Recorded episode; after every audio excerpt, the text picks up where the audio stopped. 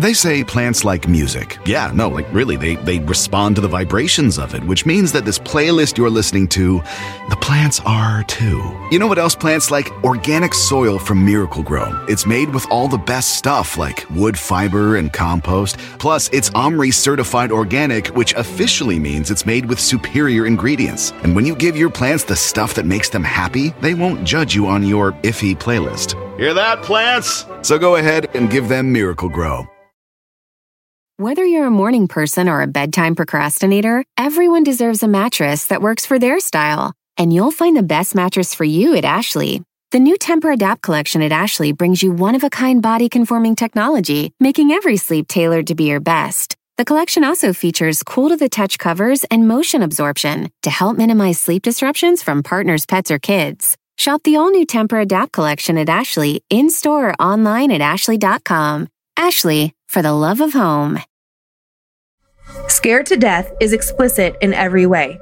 Please take care while listening. Whether thou art a ghost that hath come from the earth, or a phantom of night that hath no heart, or one that lieth dead in the desert, or a ghost unburied, or a demon, or a ghoul, whatever thou be, until thou art removed, thou shalt find here no water to drink. Thou shalt not stretch forth thy hand to our own. Into our house enter thou not. Through our fence break through thou not. We are protected, though we may be frightened.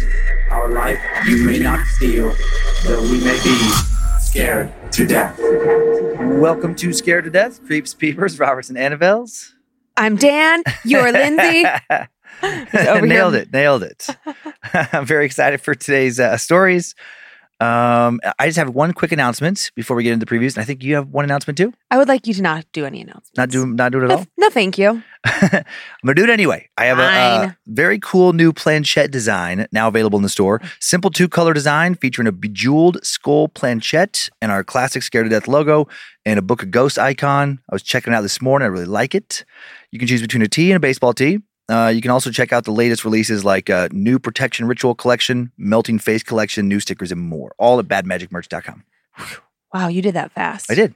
Okay, well, that's good because I have a couple things to say. Okay. Okay. One, finally have our charity amounts. It's been so fun to record ahead, Mhm. uh, but we realized that it's a little bit tricky to give the charity amounts. So sorry for the delay in that, but it really helps us stay on production and make sure we never miss an episode. So thanks for bearing with us as we work to, you know, improve in that way. As a reminder, this month we're donating to the DNA Doe Project, a nonprofit with one humanitarian mission, which is to identify John and Jane Does using investigative genetic genealogy. Whew, tongue twister. Uh, it- it's just a great way to be able to give some healing to those who have suffered such significant losses in their lives. The donation amount this month to the DNA Doe Project will be $13,988, with $1,554 being set aside for the 2024 scholarship uh, applicants and Yes. uh, eventual recipients. And a note on that, uh, you will find out in June. If you applied for the scholarship, it'll be really fun to give a great update. Uh, I have so many fun things to share with you guys about that. So you will hear from Scholarship America one way or the other. So just hang tight. Cool. Those are my announcements. And then I have unrelated things to say. Okay. Wh- Okay, one kind of related. Well, they're both kind of related. One, this past weekend I went to Bozeman, Mhm. and on my flight from Salt Lake City to Bozeman, the cutest ever mom sat behind me with literally the cutest baby. Her name was Lonnie, and I wanted to eat her face. She was so delicious. But we're like chatting, chatting. We're chatting kids. We're chatting family, whatever. And then you know, like this is her first baby, and then oh, I have kids. Oh, what are your kids' names? Kyler and Monroe. She about falls out of her seat. She goes, I knew I knew your voice. So we get chatting. Turns out she's a fan. We've read one of her stories Oh, on the show before. So fun. Such a cool moment. I had one of my best friends with me and she's like, oh my God, that was so cool. And so I have two things to say about that. One, dear sweet fan, I cannot remember your name to save my life. I was on my way to surprise one of my best friends.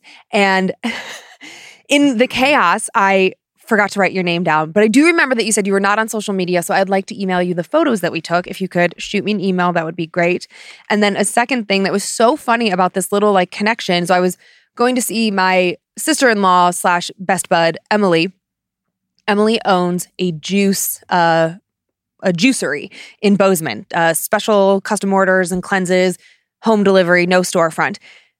so the this fan, she's like, "Oh, like what are you going to Bozeman for?" And I explained that, and she's like, "Are you talking about nourishment? Like Emily at Nourishment?" I'm like, "Yeah." Uh, she was carrying a nourishment bag with Oh, her. fun. It was so cute. So if you're in the Bozeman area and you're looking for great, beautiful, organic, fresh pressed juice to cure all the things that ail you, go check out Nourishment, like M I N T, Nourishment Wellness or Nourishment Juice. You can find her on Instagram. And the last thing that we can discuss at the end of this show Yeah. is that we have something in our attic. Okay. Well, we'll talk about that soon. Okay.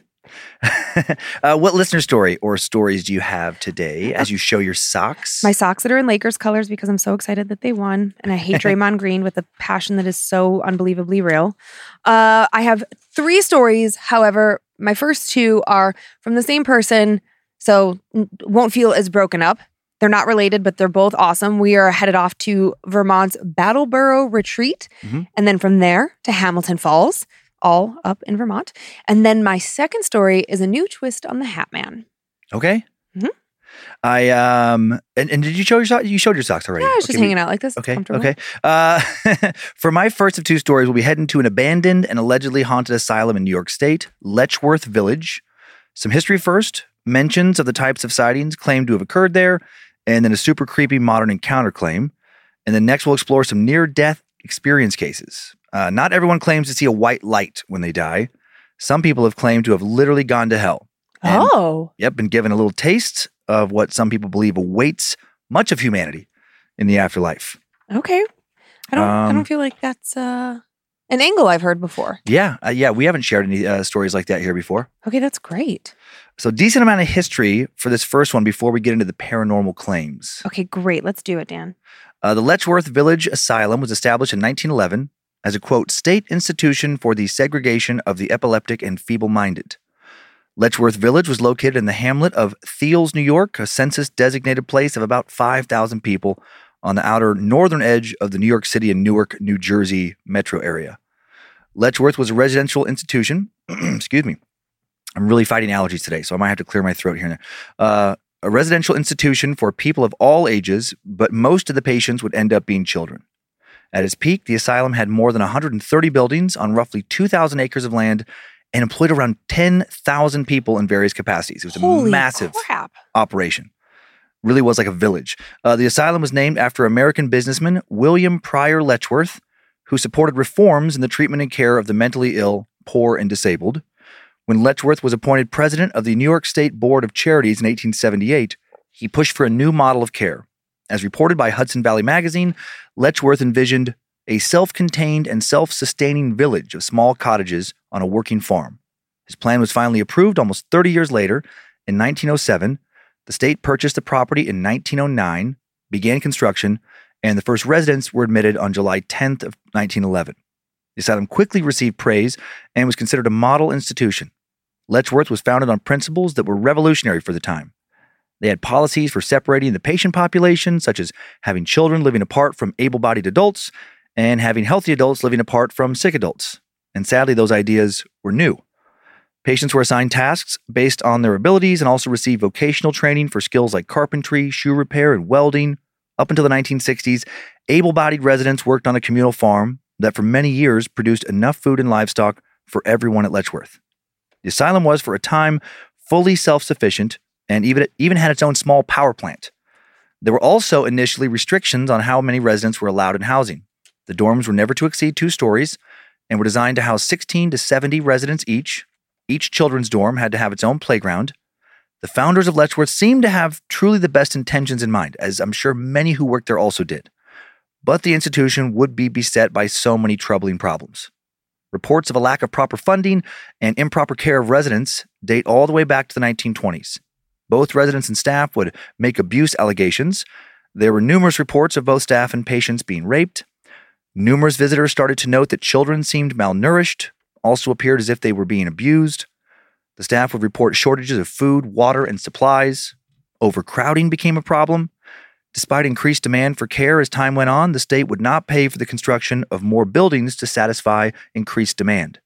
The sprawling campus was never designed to hold more than 3,000 patients, but by 1935, Letchworth had already exceeded that amount. By 1944, excess residents were being housed in buildings never intended to be dormitories. By 1950, there were 4,000 patients. By the late 60s, there were more than 5,000. Some reports claim that eventually there would be approximately 8,000 patients, living in facilities never designed to hold less than half that amount. And as the number of patients increased, thanks to underfunding, the number of staff to take care of them decreased. Claims of mistreatment became more and more common. In 1972, ABC reporter Geraldo Rivera made a name for himself with an expose on institutions in New York titled Willowbrook The Last Great Disgrace. While the documentary was mainly focused on the Willowbrook State School on Staten Island, it also highlighted the deplorable conditions at Letchworth. Rivera made sure to arrive at Letchworth two hours early because he suspected staff would be ordered to clean and dress patients before cameras arrived. What he saw horrified both him and those who accompanied him. A Bronx congressman, Mario Biaggi, gave Rivera a tour of the facility and said, Inside, we have housed the children of many of our citizens who are subjected to what appears to be the worst possible conditions I've ever seen in my life. I've visited penal institutions all over the country. I've visited hospitals all over the country. I've visited the worst brigs in the military. I've never seen anything like this. The program showed naked, emaciated patients literally covered in their own filth. It showed horrific overcrowding, people locked in cages. The program highlighted a severe lack of staffing, maybe one staff member for every 50 or so patients. The exposure did lead to increased funding and oversight for Letchworth. Efforts were made to reduce overcrowding, and conditions did improve dramatically for patients in the 70s, 80s, and 90s. But then again, due to underfunding and also a cultural shift away from programs like Letchworth when it comes to treating severe physical and mental disabilities and illnesses, the facility shut down in 1996. The nearby towns of Haverstraw and Stony Point purchased the grounds, transformed some of the land into golf courses, some of the old buildings converted into schools, but a large portion of the property, uh, or sorry, a large portion of the property became a public park, and then some of the now many long abandoned buildings that were never torn down or converted for some new use are visible from the park's walking paths. Signs were put up to warn visitors to stay on the designated pathways and away from these buildings. Local police patrol the grounds and have arrested numerous trespassers over the years. Others they haven't caught have often reported strange and disturbing sights. While some unauthorized visitors have only claimed to see lights turning off and on by themselves, others have reported seeing shadowy entities moving through the boiler room or hearing disembodied moaning and shrieking in other places and more. The Ghost Adventures crew explored some of the buildings and talked with a young man whose friends claimed they saw a tall creature with deformed legs and piercing white eyes while exploring the grounds. And then there is the following intense encounter story. It was posted in the early days of the internet, uh, less than 10 years after the asylum shut down. Three teenagers decided to attempt an overnight stay on the abandoned grounds, and only one of them came away from the experience relatively unchanged. Time now for the tale of They Took the Darkness with Them. Joel had heard plenty about Letchworth Village. The shutdown that occurred almost a year earlier was big news locally. When it happened, his parents told him they couldn't believe it took so long. His dad talked to him about watching the ABC documentary on the day it aired, many years earlier. Joel decided he needed to see the place for himself. With all the horrors that had, that had occurred there, he figured the place had to be haunted.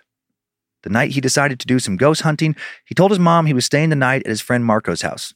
He didn't tell them, uh, his mom or his dad, that Marco's parents were out of town. He said they were going to order some pizza and play video games all night.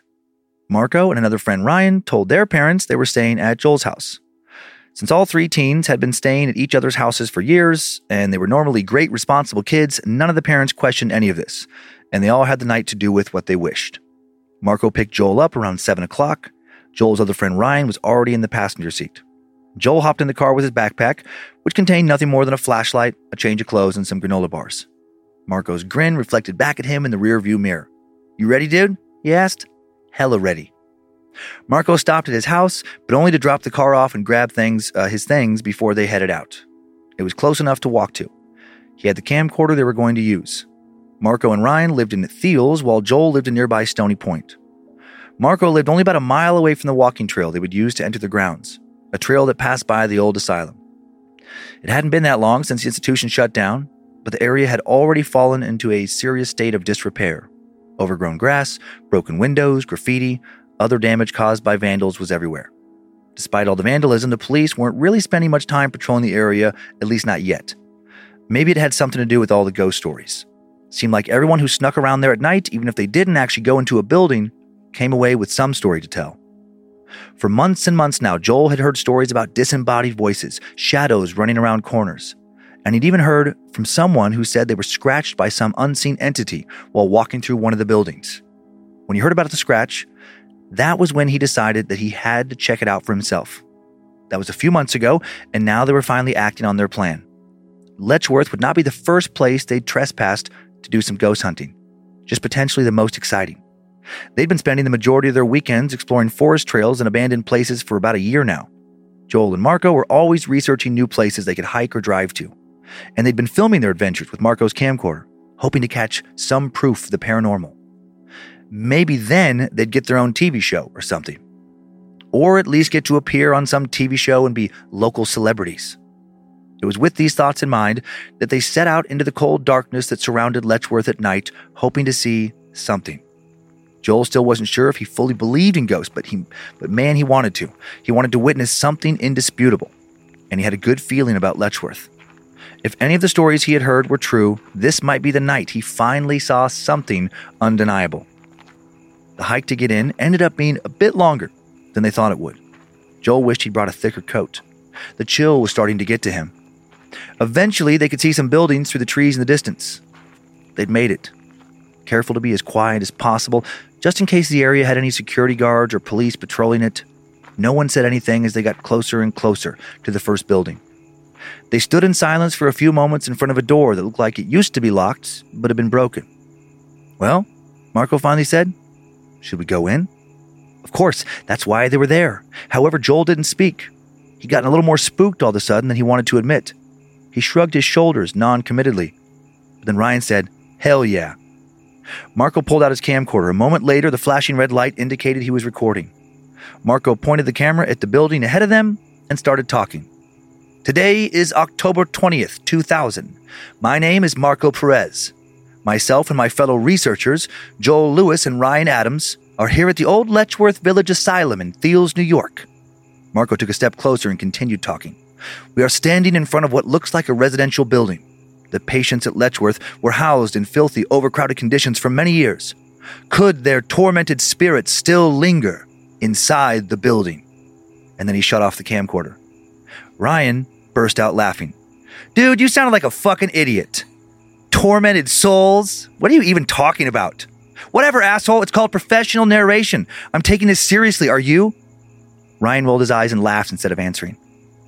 While Ryan definitely did not take the professionalism and research side of ghost hunting seriously, he was useful because he was such a daredevil. He was willing to go anywhere without hesitation and was often the first one to enter buildings and walk down long, dark hallways by himself. It was Ryan who now walked up to the front steps, or walked up the front steps leading to the door of the residential building they stood in front of. You guys coming or what? The busted door groaned as he pulled it open. Joel took a deep breath and followed. He couldn't shake a nervous feeling lingering within him. Normally, he only got spooked if he heard something strange. He hadn't heard anything yet, and he'd still never seen something during their many ghost hunting trips, so why was he on edge now? Nothing should be scary about an empty building full of nothing more than pests and trash but a voice in his mind pestered him. What if something else is in there? Ryan was now waiting for them just inside the door, shining his light all around the building. The place was trashed, with broken windows, graffiti, and garbage everywhere, and even some holes in the floor. But it did look structurally sound enough to continue exploring, so they did. Joel soon found himself agitated by the sounds of their footsteps as they walked through the first floor.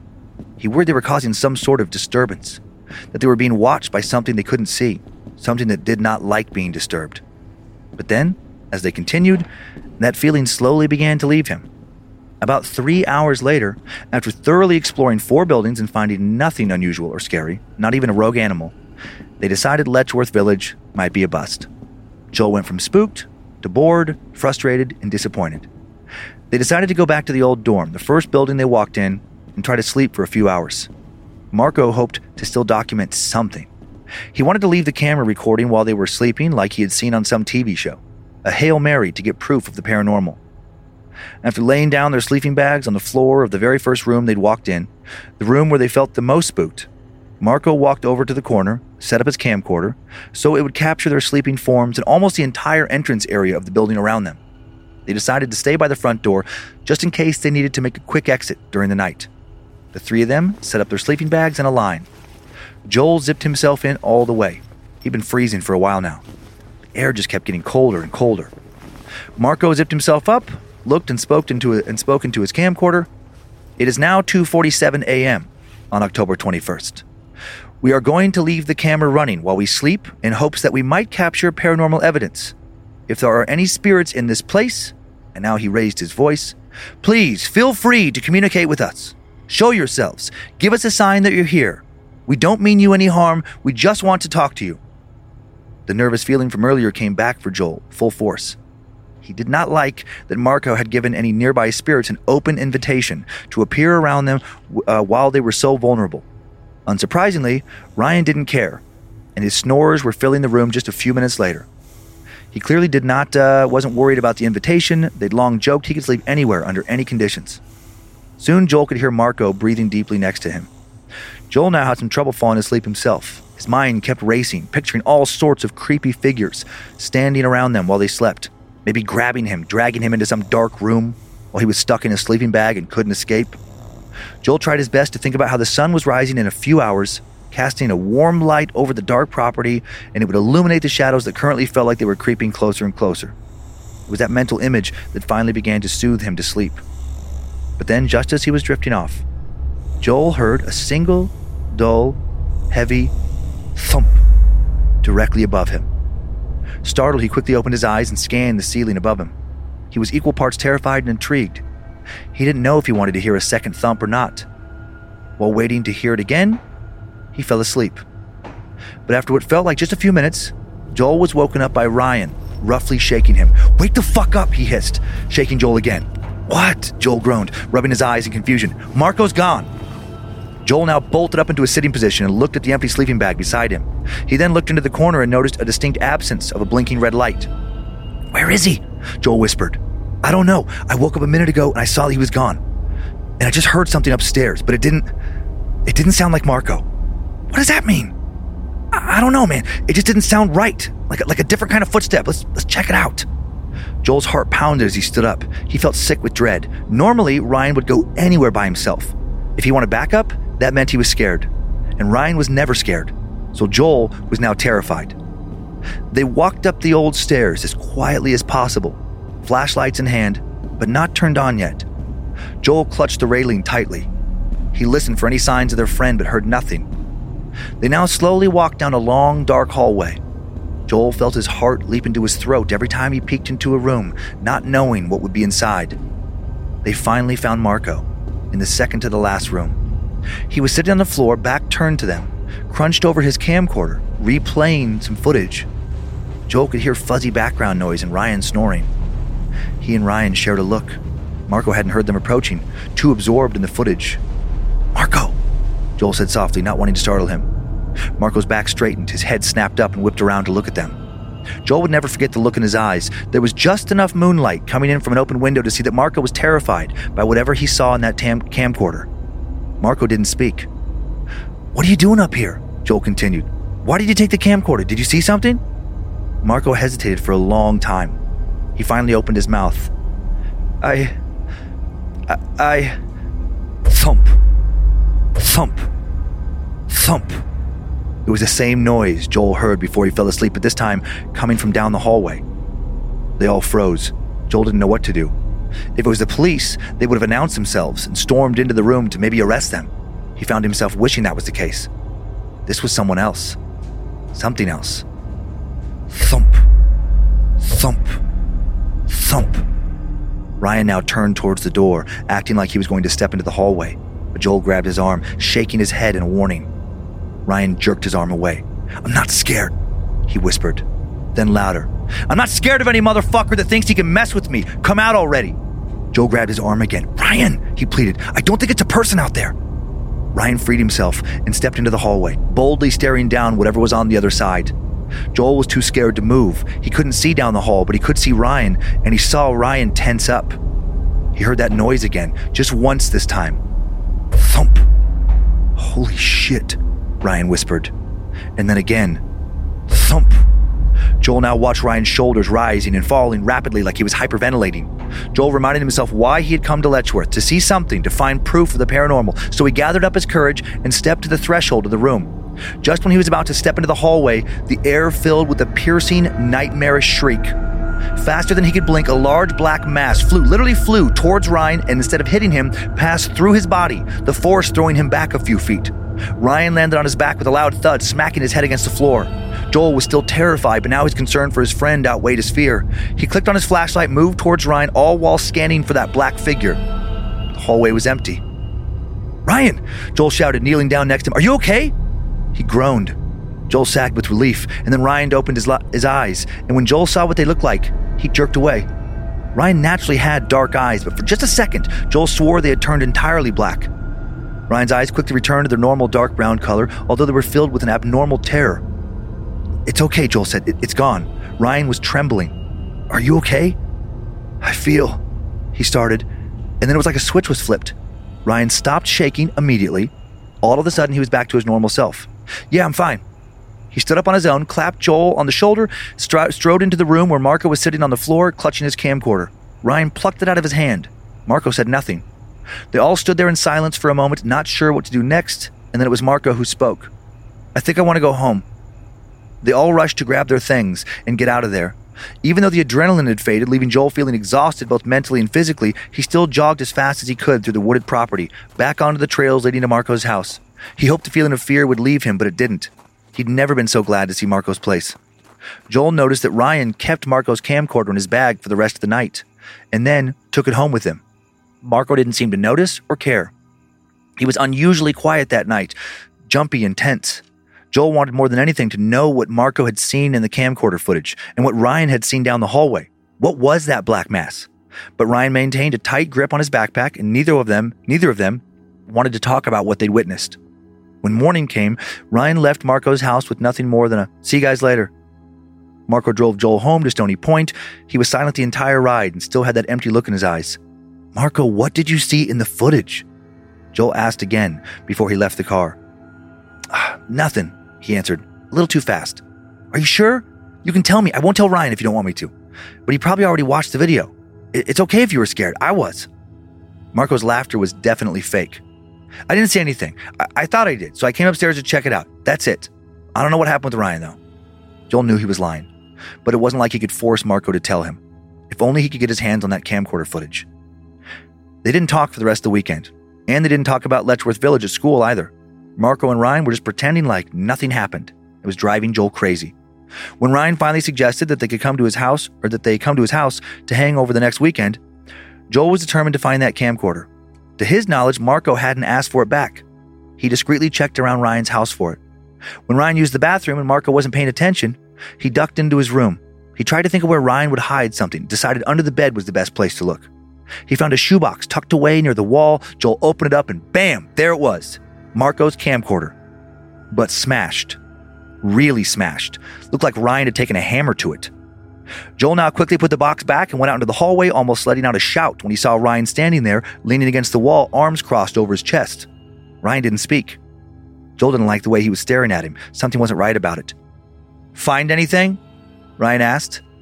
When Ryan finally blinked, Joel swore he saw his eyes turn black for the briefest second, like that night at Wet Letchworth. Although Ryan's posture was casual, he still felt threatened. Joel was more irritated than scared, though. He was tired of the secrets. He took a step closer to Ryan. What's in the footage? he asked. Ryan smiled, but it didn't reach his eyes. Nothing. Joel had a feeling then, at this moment, that he wasn't talking to Ryan. He hesitated before asking, Where's my friend? Ryan's eyes changed again. A thin smile crossed his face. Gone. Then, just as quickly, he was back to normal. He seemed confused as to why Joel was glaring at him. What's going on? he asked. I, don't, I don't know. Joel answered, more confused than ever now. Ryan shook his head. Come on, I'm gonna kick your ass at FIFA. Joel followed Ryan down the stairs and back into the living room with Marco. He tried to relax and get into the game, but made an excuse to leave as soon as he could. He didn't know it then, but that would be the last time he ever hung out with Ryan and Marco on the weekend. As the final months of their senior year passed, the boys grew apart. Marco was focused on applying to colleges. Joel was still deciding what he wanted to do, and Ryan, well, Ryan had changed. A lot.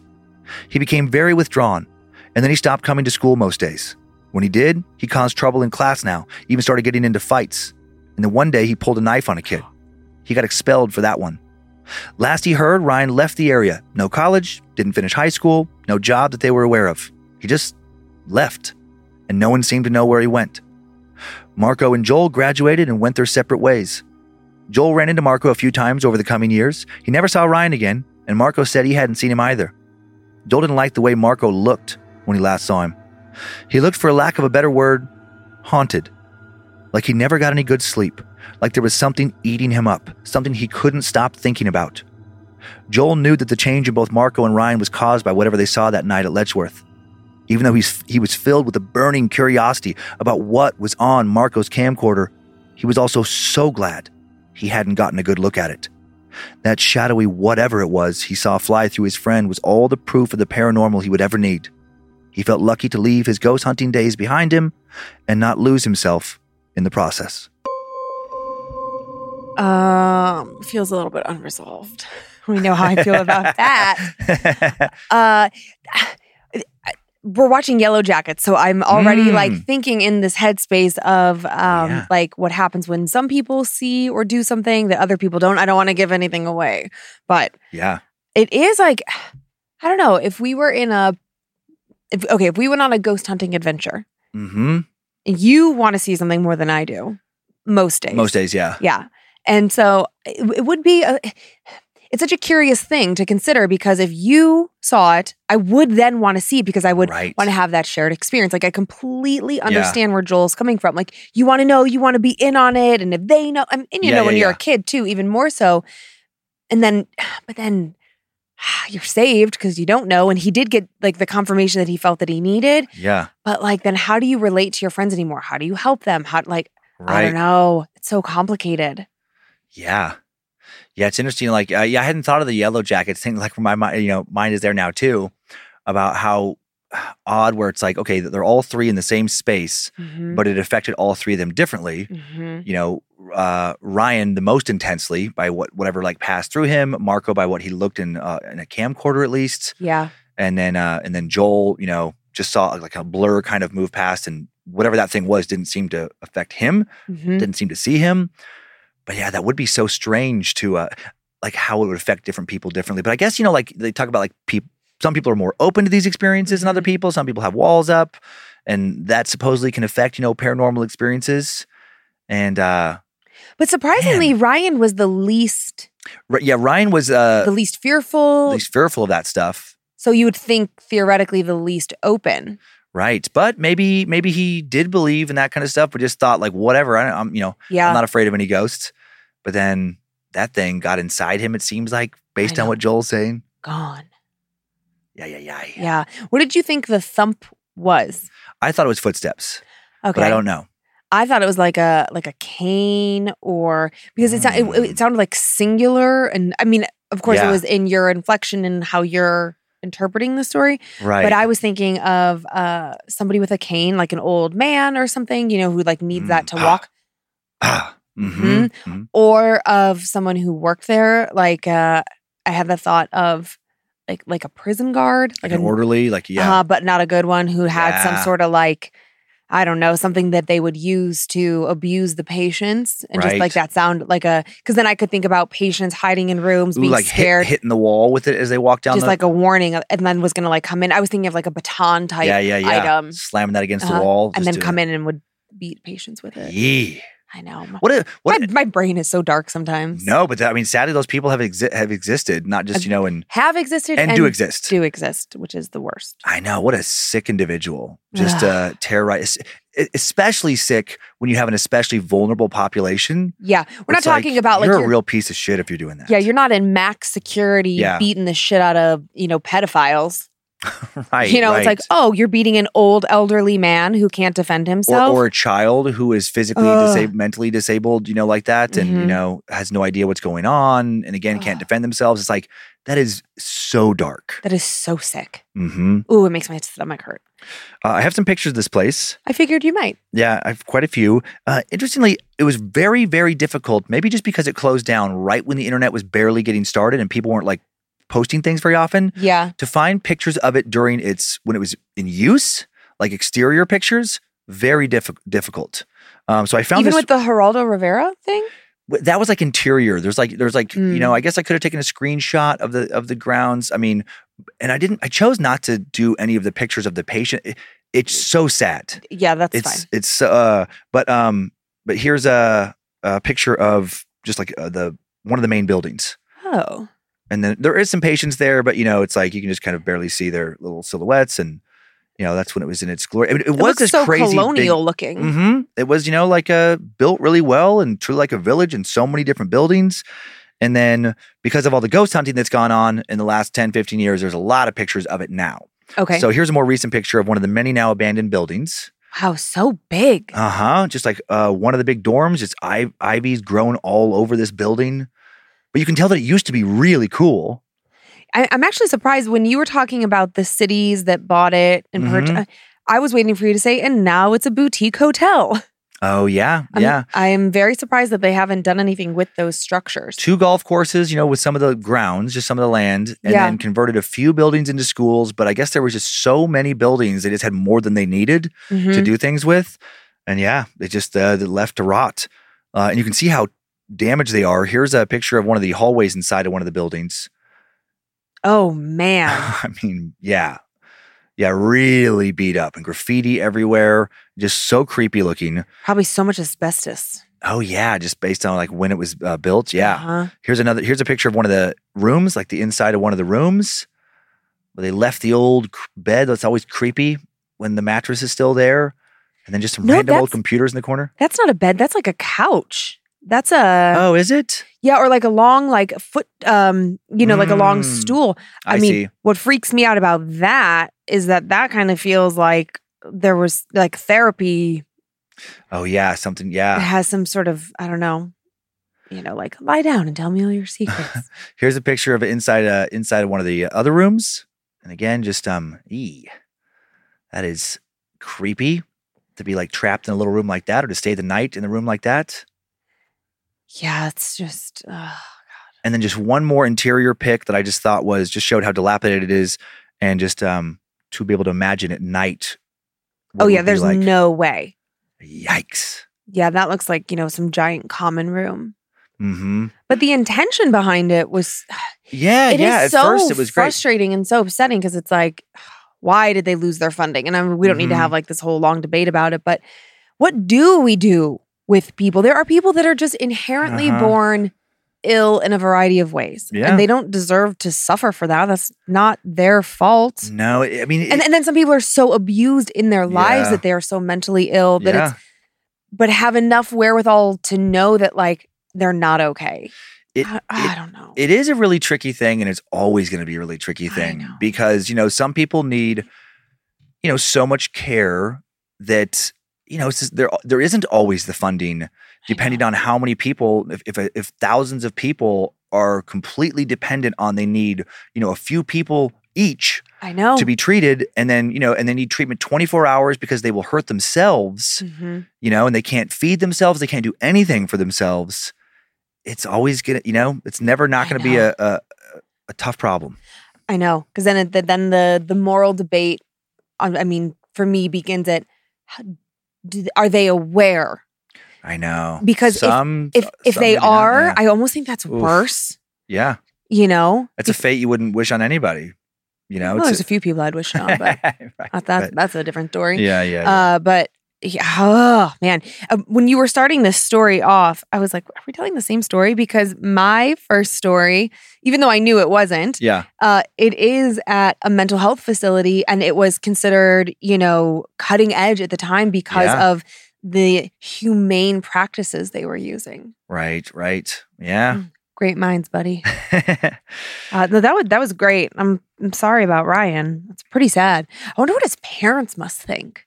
Could you imagine, like, Mm. our kids go to a sleepover and then they Yeah. come home and they're never the same never the same and and you know you run through the gamut of things okay did you go to a party and something happened did you hurt someone did someone hurt you Mhm. like you you go through this checklist you try to you know get them to therapy but then they just Right. kind of vanish out of your life no Yeah. job no education no forwarding address so to speak Ugh. yeah these those are the stories that make me not want to believe in this stuff it's like i don't want it to be a real possibility It's just too heavy Uh, are you ready to leave the asylum and explore a few near death experiences that did not leave people comforted by what they uh, saw waiting for them? I'm not thrilled about this because I currently have no fear of dying. So We explore the opposite of a white light experience after a word from our sponsors. What is the most basic gift you have ever given the moms in your life for Mother's Day? Flowers? A candle? Some random knickknack you picked up at the last minute because you completely spaced Mother's Day? I have definitely made the mistake of procrastinating gifts for Mother's Day. And then, like the Friday before, I run to whatever store is open and convince myself that yes, yes, my mom does need another coffee mug that declares she's the world's best. So lame. This year, how about one upping yourself by giving the moms in your life an Aura picture frame? Named the best digital photo frame by Wirecutter, Aura frames are guaranteed to bring joy to any mom at any age. Aura frames connect easily to Wi Fi and have unlimited storage so you can share as many pictures as you want. This year, as many of you know, I am on a spending freeze. But one of my carve outs was meaningful gifts for the people I love. I don't want to give all of the moms in our lives something that won't bring them joy. We are giving Aura frames to the moms in our world because they are timeless, heartwarming gifts. Right now, Aura has a great deal for Mother's Day. Listeners can save on the perfect gift by visiting auraframes.com to get $30 off, plus free shipping on their best selling frame. That's A U R A frames.com. Use code SCARED at checkout to save. Terms and conditions apply. This show is sponsored by BetterHelp. What are the things that weigh you down on a day to day basis? What kind of stress are you holding on to? Do you spend much of your day going over things in your brain over and over until they are so distracting it affects your mental health? Well, don't worry, you're not alone. We all carry different stressors, some big, some small. When we keep things bottled up, the results can be negative. Therapy is a safe space to get things off your chest without fear or judgment. It's a place to work through what is heavy on your mind and heart so that you can feel lighter and happier. I'm always holding on to something. It's the way my anxious brain works. I'm continually worried that I've done something wrong, that I've hurt the feelings of someone I love, and that I have let someone down. I'm stressed that I'm not being a good enough mom or wife. I panic that our life will implode at any given moment and it'll all be my fault. Thankfully, I have an amazing therapist who helps me talk through each of these scenarios. After each and every appointment, I feel lighter, happier, and more capable of showing up as my most authentic self. Get it off your chest with BetterHelp. Visit betterhelp.com slash scared to death today to get 10% off your first month. That's betterhelp, H-E-L-P dot com slash scared to death. Summer is just around the corner. Who's excited? I know I am. With the warmer, sunnier days calling your name, the last place you're going to want to be is in your kitchen, cooking and meal prepping. Make your life easier with Factor's no prep, no mess meals. Factor's never frozen, always fresh meals are dietitian approved and ready to eat in just two minutes. Think of all the extra time you will get outside in the summer sun when you aren't wasting hours in the kitchen. I think I speak for everyone when I say that the summer is the busiest time of the year. We are all trying to cram in as many things as possible, from concerts to vacations and everything in between. With Kyler home from college and Monroe on her break too, I want to spend as much time as possible with them. And while I truly love to cook, the summer is the one time of year that I'm the least interested in doing that for three meals a day. So I lean on Factor to help keep me healthy and in step with my diet. I'm obsessed with the honey yogurt pancakes for breakfast, the pork El Pastor for lunch, and the cilantro lime barramundi for dinner. So easy and saves me so much time. Head to factormeals.com slash scared to death 50 and use code scared to death 50 to get 50% off your first box plus 20% off your next month. That's code scared to death 50 at factormeals.com slash scared to death 50 to get 50% off your first box plus 20% off your next month while your subscription is active. Thanks for listening to our sponsors, Creeps and Peepers. Now it is time to explore some strange, dark, possible proof of life after death. Near death experiences. They are seen by many as the best proof we have of an afterlife. They typically share many of the same details. Someone's heart stops beating due to either a heart attack or an accident, or when they're on the operating table, and then they see a white, bright light at the end of a tunnel, or they're surrounded by this white light, often also greeted by departed loved ones. It all plays out rather heavenly, but not always. In a few instances, those who have died have reported a much more hellish taste of the afterlife.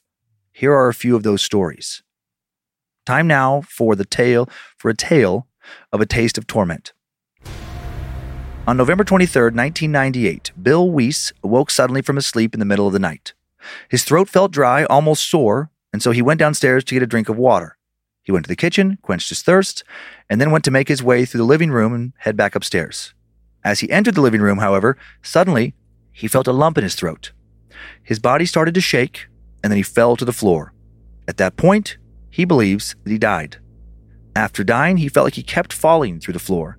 He said he just kept falling and falling and falling until finally he hit cold hard stone. Sitting up, he now looked around himself, uh, seemed as if he was in some sort of cell or dungeon. He was surrounded by damp, dark stone. There were bars across one wall. The stench was unbearable, stale and rotten. It tickled the back of his nose and throat until he thought he might vomit. And then there was the heat, searing heat entering the cell in the form of dark gray smoke. This is when he said he realized he had died and he was in hell. Looking to the smoke, he now saw creatures in the cell with him near the walls, circling him like prey. He said they must have been almost 12 feet tall. They had dark, scaly, greasy looking skin and sunken eyes, drool dripping from sharp alligator like teeth, shining in the dim light of the cell. These things moved towards him slowly and menacingly, exuding hatred and anger. Outside the bars, he could see other humans, people like him, but people burning in a raging pit of fire, charred and melting flesh hanging from their bones. The putrid smell of their burning flesh filled his nostrils and lungs. And then Bill was suddenly lifted off the ground by one of the creatures, circling him, and flung against the hard stone wall. He could feel his bones break.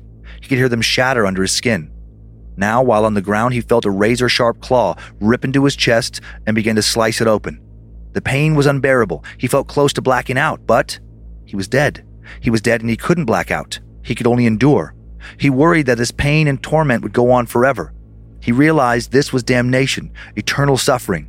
A feeling of utter despair and hopelessness consumed him, but then he felt his body being lifted again. But this time, not by any creature. And this time he kept going up and up and up. He felt dragged through miles of what he assumed was the earth until he came back to life on his living room floor with a sputtering cough.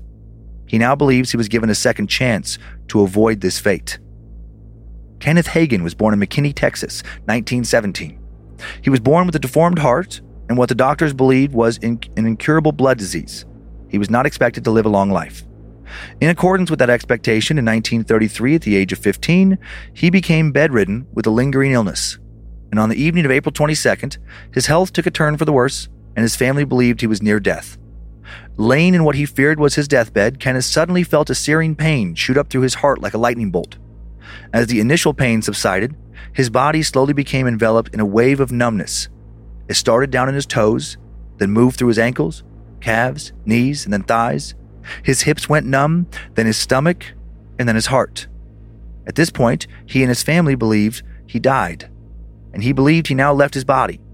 Kenneth claimed later that he could see himself in the bed as he floated above. He watched confused as his family stood around him. He couldn't speak to or touch them. Then, as he desperately tried to communicate with them, he felt his spirit being dragged down, down, down, down. He felt himself being dragged into a deep, dark tunnel, the light from the earth fading completely as he fell ever deeper and deeper. Finally, he landed on something solid, surrounded by the deepest darkness he had ever seen. And then a small portion of that darkness was illuminated by a stream of orange and white light. He looked towards the light and saw flames in the distance huge, roaring flames. He could feel the heat emanating from them, and now felt his body being dragged down again, this time towards the flames. He felt as if he were being drawn to them like a magnet, some unknown force that he couldn't fight against. He could feel his skin starting to burn as he was dragged closer and closer. His ears were ringing with the distant sounds of screaming and howling. Almost touching him now, the flames caused the skin on his body to start to bubble, and he screamed out with the most intense pain he'd ever felt by leaps and bounds. Then, a loud noise like the loudest thunder anyone has ever heard filled the space, and everything around him began to shake and crumble. And then the very next moment, he found himself back up on his grandparents' porch. He floated through the front door and saw his family still surrounding his bed. He looked at his grandmother sobbing. She was grieving over what looked like his dead, not breathing body. He then felt pulled towards his body, and he woke up with a jolt and sucked in a big lungful of air. His grandmother was now hugging him, and immense relief plastered across her face. The room was filled with sighs and gasps and happy crying, but then he was gone again, falling through the blackness towards the fire, heat and pain and the distant wailing filling his whole being. Then he woke up again. Kenneth would claim to die not just twice, but also a third time that day. But he said the last time he felt himself being pulled upwards towards a bright, pleasantly warm light that surrounded him. Then, after hearing another sound like thunder, he woke again and his illness was gone. He went on to believe for the rest of his life that he had three separate near death experiences that day shown hell twice and heaven once. Finally, the most well known hellish near death experience is probably that of a Michigan priest, Gerald Johnson. Gerald's story has been repeatedly told in places around the world. He suffered a heart attack in 2016 and says he was launched from his body and dragged down to the center of the earth where he claims he entered hell. The things I saw down there were indescribable, Gerald has said. I was there and I wouldn't wish it on my worst enemy. No one deserves that. Gerald says he found himself standing on a damp, slippery stone, surrounded by pits of fire. He said in front of him he witnessed a man walking on all fours like a dog. He had a chain around his neck and was constantly being burned from head to toe, his skin sizzling and bubbling. A huge creature that Gerald could only assume was a demon was holding the other end of the chain. The creature's eyes bulged when he noticed Gerald, who shrunk away in fear from his maniacal stare. Gerald also claims that this was but one of many hellish scenes he witnessed. Everywhere he looked, he witnessed demons torturing people, people being burned alive over and over again. Thankfully, eventually, Gerald felt himself being pulled back into his body. His heart had started to beat again, and he was left feeling grateful for a powerful reminder to live a better life. I don't know. I know. It's tough. So the the the priest, Mhm. It just feels a little too convenient to, Mm. that lines up with like a message that he would Yeah. want to use in his preaching, which And and, and he did. I, I will say, uh, all three encounters, the people went on to. I mean, the, the priest was already you know working in that way. Uh, the other two guys went on to become uh, big speakers in various like Christian movements. yeah, it's so tough because it's like I, I do want to believe that just as much. I mean, well, I don't Mm-hmm. I don't like want to believe in hell. I Yeah. don't say I don't actually want to, but I but if if Yeah. I if I, mean I think that when you die you just die. I don't actually think anything Yeah. really that I thi- exciting happens. I don't know. I'm open to like some stuff happening, but yeah, I see what you're saying. Well, but you're probably really only open to the idea of like, you know, getting to hang out and visit your family as a spirit or like going to some happy No, place. I don't think that even. I think it's like some unknown. I think you just get transformed into something else. I, I'm open to like. It could be nothing. You could just be like ground back into particles, and then it's not nothing. But you're now you're just I don't know. You're a tree. Or atoms floating in the air. yeah, you're a dog. Whatever. You're Mhm. you're in what used to be you is now in other things. Yeah. I don't know about consciousness, but I'm open. Gotcha. I'm open to the possibility that your consciousness could then move on to some other place. I don't know. I, I- I think I can maybe accept that the most that like I'm Mhm. not still Lynze, but just like a tree, but also like I want to be me again, you know, like Yeah, yeah, or yeah. you know, just like not any sort of real awareness of what's going on, whether I come back as another human or an animal Mm. or a, a part of the earth. I, I guess I can wrap my head around that, Or, or but you go to some other place, not even connected to Earth. yeah, I, I just think when you're dead, you're dead. But that aside, Yeah. if we're gonna say like, okay, well, you know, maybe there are like creatures that hang out and there's spirits and stuff. I and those we we say like those could be good spirits, because those could be bad spirits. To me, that's the same as saying like there could be heaven, there could be hell. Yeah. It just I don't know why it always feels like the hell version just feels so um what's the word I want? Like so descriptive and so just it- it's almost like comical. I'm like, seriously? oh yeah, yeah. Like- Walk, like- walking like- a human on a leash and there's these demons. I don't know why. It just Yeah. and maybe that's not a fair reaction. I mean, I was raised Catholic, so it's Yeah. like I was definitely raised to believe that hell was a fiery place. But like yeah. is it really? Or because other people would say that like, well, hell is like a hell of your own making. It's all the things Mm, that you're mhm, afraid of. It's all your deepest fears. It's all your worst um moments in life Right. lived over and over. So when we get into these like demons on leashes thing, I just I have a hard time with that. Going with what you said though about like it's your worst fear. yeah. If your belief system is based on yes, yes. your Okay, worst you're fear right. being hell, then then that would fit. That's That would align with that. Okay, okay, yeah, that's a that's a that's a fair point. That's a fair point. That that second That's guy, a scary possibility. That's that's the worst possibility that whatever you fear the most, whatever that happens to be, if it's a fiery pit of dungeons and demons and stuff, then that's Yeah. the worst thing. But what if it's like drowning over and over again? Uh, what if I mean it could be an, an innumerable amount of different things. Whatever is the worst fear of yours. How terrible if like that was a possibility to relive that. I don't believe that. I know, but what but if man, it's scary as to think about. My my biggest fear, like you were talking about things, I'm like, oh no, like the surgery death kind of thing. Ugh, Like, you know, yeah. like you're like you're in surgery and you see heaven or hell or Yeah. like that. Like, I mean, truly my biggest fear in life is having to have surgery and waking up in the middle of it and feeling everything. Cause I saw it on ER one time. Oh, I see. And it does happen like one in I forget what the the odds are. It it does happen and it can happen. Yeah. That's why like a anesthesiologist is with you the whole time. But um God. But on that second guy What's your that- worst fear? Is like the, having that over and over? in terms of like a physical pain, uh, Yeah. like like my, my biggest fear, my biggest emotional, just like human living in this world fear is us getting divorced. That Uh, yeah, my, yeah, yeah. that is my truly biggest fear in life. But that's We're that's good. We're good. that we fucking better be, buddy. right now you're like, so about that. um, but but that's a different kind of fear Yeah. that's based in something totally different than Yeah. like a physical painful fear. But I, yeah, those are my two biggest fears in life. My my biggest fear, as far as like like a moment to be like played out over and over, Yeah. would be like there was like like this bluegrass band at like a county fair, and there's not that many people watching them, and then they're using me as like one of their instruments, and they're playing my wiener as like a a banjo type thing, and then they're playing my balls as some little drum, and the crowd. Shut up. You're being attacked by Laylas. what if that like he had a really weird uh, fear? As soon as you said a bluegrass band, I was like, this isn't going to be real, you jackass. I, if- for one second, I thought you were going to say, and then I'm held down and forced to listen to terrible bluegrass music for the rest of my life. Uh, but wait, but that second guy, that Kenneth Hagin guy, it did make me wonder, uh, or like a, like, okay, so he goes to hell twice, Yeah, his hell or otherwise, and then he sees heaven once. Mm-hmm. Yeah. And I, I, there's no way to know this because no one has actually died and come back yeah, in a in Totally, a totally. significant way in modern day like Right. because maybe your belief system is that god died and came back and you know Yeah, you're yeah, jesus yeah. and that's fine but th- i'm talking about now yeah. but what if when you're dying like you sort of are in this like free floating space and you have to make quick decisions about like where you're going because that's the, that's kind of what i felt like Mm. kenneth is dying and he's seeing hell Yeah. and like we're curious people. Oh, so maybe yeah. it's like, well, what's going on over there? Do you know what I like? Yeah. What if you just kind of accidentally choose the wrong thing? Oh Just- man.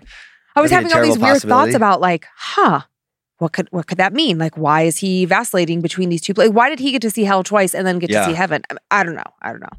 It's all very strange. Did you guys know the Oh. Kenneth Hagin name before you, this story? No, No. Uh, did He's you? Massively popular. Popular. Like Yeah. Benny Oh. Benny Hinn popular. popular. Wow. Yeah. He's no longer around though. I don't think. Right. I think he's is he still alive or No, did he, he, died in like Tulsa. years ago. yeah. Yeah. Okay. Yeah. Did yeah. I did not know the name. Massively popular, like preacher Uh, guy. Yeah. Like yeah. Oh. Give his testimony about this and, and then what became a minister, right? Uh, Yeah, Yeah. like tele, almost like televangelist style. okay. So. Okay. yeah, like a Billy Graham kind of situation. Yeah. yep. Yeah, yeah. It's tough. It's tough because I I don't know. If I had this experience, like I do I don't always want to immediately discount these things just because I'm not a religious person, right? Yeah, I, yeah, I don't yeah. think that that's a fair thing to do. Taking that element out of it, if I myself had some sort of near death experience and I saw one of these things, wouldn't I also want to go and tell people? Like I would want to share my story. It just feels weirdly convenient. I know. I, I know. That's I, what I, think that's what thought. bothers me is it's like I don't like anybody being manipulated. Right. Right. Okay, I'm I sure have you have one. I, pictures. I have one. Just one. This Oh, is it's just a random picture. I just uh, put in a search for near death experience visions of hell, Oh, and I thought this was the creepiest picture that came up. yeah. That would be hellacious to see Yep. that. That's yeah. That's all I all I have for that. That's all that came up though. Uh, no, the, the rest of it was like cheesy. Yeah, that's it- it cheesy. was- it- that's the word it I was wanted like before. literally pitchfork guys. It was like literally Yeah. like dudes with pitchforks. And I was like, wow, that's that's not really scary. yeah, I, I can't stop thinking about my bluegrass vision. Can I just share a few more details sure, Dan. of what's Uh, going on in my head? and the Laylas have um, put down their their weapons, so Okay, you won't be okay. attacked this time. I was just picturing like if my worst fear was, you know how like like there's always like a, a big guy in overalls who's playing like a stand up bass, but maybe like a, a simple version like boom boom boom boom. It just like two strings. Uh huh. I'm picturing that guy. He's holding me by the hair, and then like, my he's stretching me out, and then uh, I don't know how you do this with his arms. I guess I guess I'd have to be just frozen. I'd have to be frozen, and then he's stretching my wiener out, and he's and he, that's what he's doing. He's like bong bong bong bong, and I'm like, I'm like, no, stop. And then there's another guy that comes over like. And he just like smacks my balls to play like some kind of percussion thing, and the crowd's watching and they're liking it, but I'm like, I don't want to. I'm in hell. I, I'm done. just to be clear, these these are this is why I am nervous for Kyler to go to college because now I am going to have to sit and listen to these things. Kyler would be like loving this. He would think this is so funny, and you Yeah. and him would be off in your other world for the next, I don't know, five to 10 minutes Uh-huh. thinking about like weird scenarios like this. Other like what the other instruments would be and stuff. Yeah, we'd build out a whole scenario. There'd be a tour. Yep. hmm hmm Monroe would actually probably get on the bandwagon. Yeah, Monroe, maybe even more than Kyler. She is a funny, she has such an absurdist sense of humor, and you Mm-hmm. just it. don't ever see it coming with her Yeah. because she'll just kind of be real quiet and then she Mhm. chimes in with those, oh man. yeah, no, she loves it. Yeah. So, well, like, thank God. Thank God. When they're both out of the house, I don't know what I'm going to do. I'm going to be stuck. Ah, do you have a Layla that you want to pick up off the ground or? I- I had one ready. okay. They're really sorry about that attack. That's pretty funny. okay. Well, let's get into it. We are off to Vermont. Hey, Dan and Lindsay. I look forward to the episodes each week. Can't wait to see y'all at camp. Yay. Yay! I love stories. Uh, I love knowing that we're going to tell this story and see this person at camp and get some Mhm. more concrete conversation about it. Mhm. Uh, I've got two stories for you, both based out of southern Vermont. First, I'll take you to the grounds of an old asylum that's still in use today. And the second is a short story about a possibly haunted waterfall. Okay. And I love all three of these stories today are things that we've explored, but just different angles on them. The the Brattleboro Retreat, originally the the Vermont Asylum for the Insane, was founded in 1834. As like most mental health facilities during the time, patients had to endure abuse that we could never imagine. Considering the time period though, the Brattleboro Retreat was ahead of its time. They aimed for moral treatment and approached shock therapy cautiously. This treatment was extremely limited to the patients. Instead, they pushed for patients to get fresh air, therapeutic farming and kitchen work, enriched education, and physical activity. They saw mental illness as a disease, not a character flaw or the results of living in sin, like many others believed during this time. Uh, Mhm. Incredible. In 1887, they began assigning the patients to start constructing the 65 foot cylindrical Brattleboro Retreat Tower, believing that the physical activity would improve their condition. Once completed, it provided breathtaking views of the surrounding area, but it would soon prove to be disastrous. The exact number of patients leaping to their death from its top is hidden from the public. As if that isn't creepy enough, near the tower is also the Retreat Cemetery, which operated from 1842 to 1901. It's believed that over 600 people were laid to rest there, but the size of the lot is much too small for that amount of people, so it's thought that some bodies may have been removed from their burial grounds and transferred somewhere else. Many of the gravestones there are marked as unknown, and no one knows for sure how many people may still be buried there today. The trail to the retreat tower is short and it's sweet, so it was the perfect opportunity for my dog Nova and I to stretch our legs after a long drive home one afternoon. We parked at the base of the ski jump and crossed the road to the head of the trail. The sun was setting, but the trail was only about a mile long, so I wasn't worried, and we started the loop and took in the scenery. Not long into our walk, I spotted something brown moving up ahead. I pulled Nova a little closer, not knowing what we were coming up upon, but then saw a deer grazing. The trees were darker in this area, and an unnatural quiet had settled through them. My heart skipped a beat for a second, waiting for the deer to prance away from our presence, but instead, it tilted its head and made direct eye contact with me. My heart suddenly felt heavy, and my eyes were transfixed on the doe's sad eyes. I felt my heart begin to pound as the deer blinked at me. Those eyes looked eerily human. Nova whined beside me, snapping me out of my hi- hazy state. She made one sharp bark, and then suddenly, the deer was gone, simply vanished. It took me a moment to recoup, and once I did, we continued on the trail. The encounter didn't seem to bother Nova so much, so I took that as justification to go on ahead. As soon as we reached the tower, something zipped past my vision. I managed just to make out the back end of a deer running behind the tower and out of my sight. I quickly dragged Nova to the opposite side to see if I could get eyes on the doe again, but absolutely nothing. The damn thing kept vanishing. I started to convince myself that I was seeing things, but then I heard a twig snap behind me. Quickly turning my body, I looked back at the tower to try to find the deer again, but instead, I was looking up at a falling body. It was quickly hurtling towards where Nova and I stood. Nova began growling, fur standing all the way up. I let out a shriek before the body hit the ground in anticipation, only the body never did reach the dirt. The whole scene faded away before the body made it that far, and I was left bewildered and confused. I frantically looked in every direction trying to spot that body that I clearly saw, or at least the strange deer, but came up with nothing. Nova seemed a little spooked, but other than that, there was no evidence that would suggest the vision I just saw was real. I left that trail with a lot of questions, but later found out that other people have also seen apparitions falling from the tower and disappearing before hitting the ground. I guess I'm glad to know I'm not completely crazy. Weird. Isn't that weird? I can't think of a similar encounter claim like that. You see something, yeah, like like especially with the dog. It seemed like the dog saw it too, Uh huh. and then and then just uh, I mean, yeah, because the deer was gone.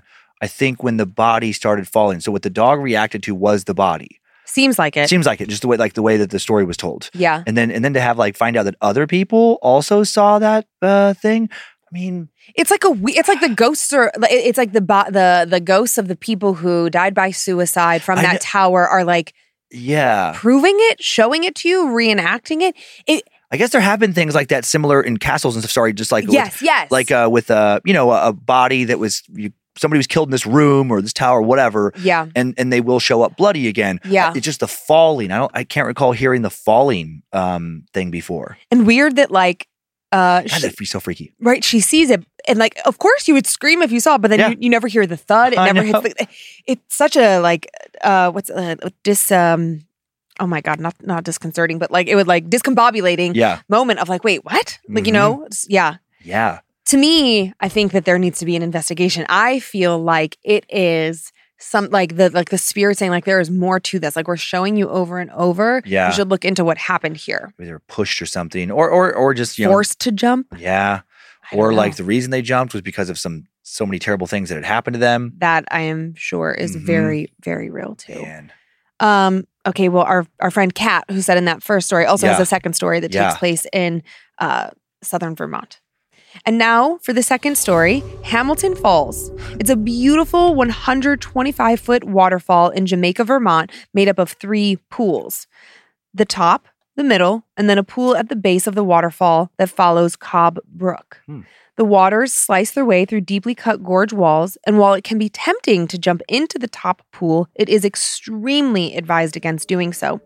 You can easily lose footing or get sucked away by water currents that would pull you down a chute to the second pool, resulting in a 100 foot plus drop. oof. There's a sign warning visitors from trying to swim in the top pool, but that doesn't always stop people. For this reason, and also to stop someone from slipping and falling into the pool while looking over the edge, they've installed an emergency ladder. At least 12 Mm. fatalities have been recorded there, and while picturesque, it is also incredibly dangerous. And given all of the death that has happened at this local site, locals rarely visit. Despite this, my friend Jay and I decided to check out the waterfall one day. The hike is barely three miles, but with the sun scorching down in July, we were looking forward to cooling off in the lower pool, the only safe spot to swim at the falls. It didn't take us long to get to the base of the waterfall, and we were happily surprised to be the only two people there. We, click, we quickly got to it and began taking pictures and then relaxing in the water. About 20 minutes later, we decided to hike back and get lunch, but before we did, I suddenly heard a cry for help. Jay looked at me confused. We didn't quite register what was happening until we heard it again. Help, help, oh my God, please help. My heart dropped and I ran back towards the waterfall, hiking up the side to see if I could see anyone near the edge of the top pools. Jay, hurry! Do you see anything down there? She yelled back no, and the screams continued, becoming more and more guttural, like a choked scream. I desperately searched the pools, darting my eyes back and forth, but saw nothing. The yells started to die away until we were left in total silence. The birds felt eerily quiet, the wind was still, and during that couple minutes, Jay and I saw absolutely no one, no indication that someone was near or had been or had slipped. Cat, no one was up here with us. And to my horror, I realized Jay was right. We were so convinced someone was there because of the cries, but we didn't actually see anyone or anything. We hung around the falls for a bit, trying to see if we could find someone, but turned up with nothing but questions. I believe that this area is marked with all the death that has occurred there, and I can't help but wonder if on that day we heard someone's last words before uh. their traumatic death. I appreciate y'all, your team. Keep uh, keep us spoopy each week. Keep the scares coming, cat. Cat, thank you. Yee. Like another weird. hmm Final thing being probably loot. Ah. it does feel like this little area. I don't know how close Brattleboro and uh, the, these falls are to one another, but it does feel a bit overwhelmingly spooky. Mm-hmm. Mm-hmm. Man, that would be that. It sounded, and it sounded like that was during that last one was during the day. I'm assuming. Yes, which Uh, makes it worse. Yeah, To me. it makes. Yeah, I, I was just thinking like, uh, maybe like that's the kind of paranormal experience I'd want to have, where it's like it's definitely proof of something, Oh, okay. but but then I'm also in the daylight where I feel less spooked. Yeah, yeah, yeah. I mean, yeah, I'm sure it would get in my head and weird me out like later on, but also just uh, you know, if that happens to you, you you have to. I mean, how could you not believe in the paranormal?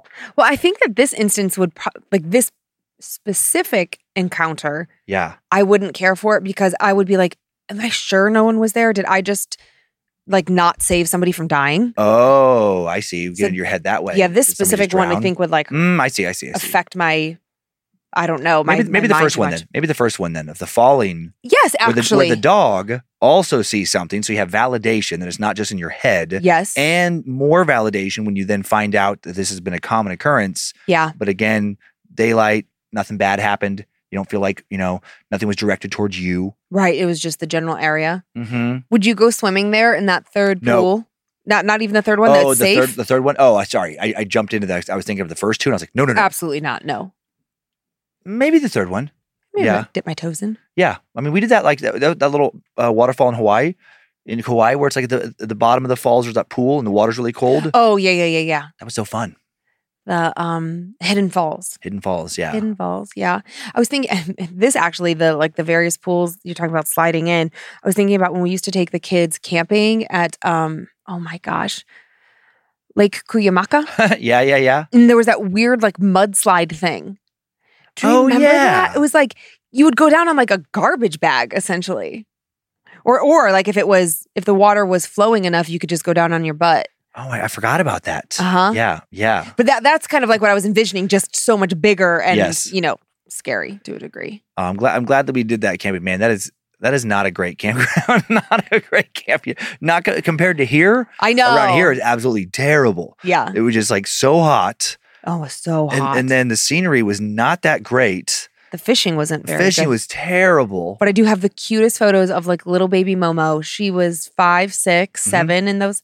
I would say five and six in those. yeah. And she was like in that phase of like w- like little kid Coachella with like headbands across her Uh-huh, head. uh-huh. And like she had her dumpster fire hair with like her braids, but like a train wreck and she wouldn't let Yeah. you brush her hair. Uh-huh. But she's just like out on this dock with her little Barbie fishing pole with you. Like, yeah. you know, like the crazy smile kids yep, do? Yep, exactly. God, so sweet. So cute. So cute. All right, are you ready for a Hat Man tale? I am. This is a very interesting twist on the Hat Man. Okay. Okay. I, I this has been bothering me, so I'm so excited to hear what like your thoughts are as you Okay. listen. Hey Dan and Lindsay. Through the episodes, I keep hearing terrifying stories of the Hat Man. I had never heard of him. The stories were new and exciting, something different from the normal run of the mill. And then I saw a ghost at the top of the stairs. It dawned on me that I had seen a strange man in a hat a couple of years ago that I never understood and that he might have made an appearance earlier earlier in my life as well. My experience is brief, but I think about it often. I am in the school of thought that if logical explanations have all been exhausted, then there is room for something to be paranormal. Here in Maine, we have a saying, you can't get from there, you can't get there from here because there aren't many direct routes and there are minimal highways here. Therefore, I have to take back roads on my 40 minute drive to work. It's beautiful and it's scenic. The houses are set back further from the road and spaced apart, and there's and there actually is traffic because everyone also has to take the back roads.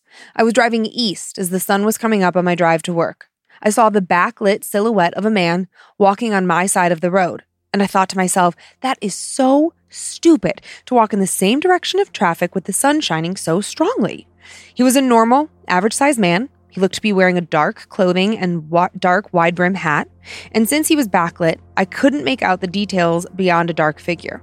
He was walking on the edge of the road and couldn't move any further off the road because of a ditch. As the cars, about 20 to 30 yards ahead of me, neared him in the turn, my heart sank and I held my breath. Was I about to witness a pedestrian being hit? My hands tightened on the steering wheel. The cars sped through the churn, and the man was nowhere to be seen. The cars never hit their brakes. They didn't swerve into the other lane to avoid him. He just simply wasn't there anymore. And as I drove through the turn, I looked out the passenger window to double check that the ditch was empty, and it was. I saw the man in the hat several more times in the next couple of months. He was always outside in someone's yard or at the side of the road. And then one day, I just stopped seeing him. No explanation why. It, it, and it wasn't until I started to listen to these stories here that it made me pause. And now I worry about what I saw. And then I remembered another time. The Hat Man was a part of my life when he took my grandfather. My grandparents were married for 72 years. My grandpa was diagnosed with congenital heart failure and given only months to live. That was over a decade before he actually passed away. Throughout the years, we would have co- close calls, and be and he would be hospitalized, and we would all prepare for his final days. But then he'd recover. My grandmother was very sweet. She was innocent, a happy person, and a much needed balance to the gruff, stern, hard exterior of my grandpa. Although he did soften quite a bit in his 80s. Grandma, unfortunately, suffered a massive heart attack at the age of 87 and then passed away several days later. Grandma passed in June, and that sent my grandfather to live with my parents. Three months after, my mom started hearing him talking to someone. She'd be in the kitchen making dinner and could hear him talking in the family, family room. She would find him sitting in his recliner, talking and making hand gestures, like he was in conversation with someone. But there was no one there. My mom was concerned he had suffered a stroke or maybe his heart condition was getting worse and he wasn't getting enough oxygen. She would frequently take his blood pressure and blood oxygen levels, but everything would indicate his health was okay. My mom heard him talking to himself again and finally asked, Who are you talking to? Mm-hmm. he replied, The man in the hat, gesturing like, Duh, are you an idiot? He's clearly right here.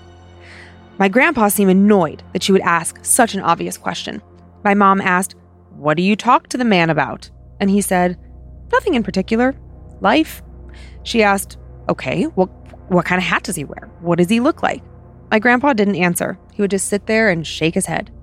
This went on for several months of him hearing talking to the man in the hat, and it was now December. Grandma had been gone for six months. Grandpa missed her, and it was in those moments you could see his softer side. The woman he loved for 72 years was gone. His health slowly started to deteriorate. He slept more and ate less. My mom let us know what was happening and that she didn't think he would make it till Christmas.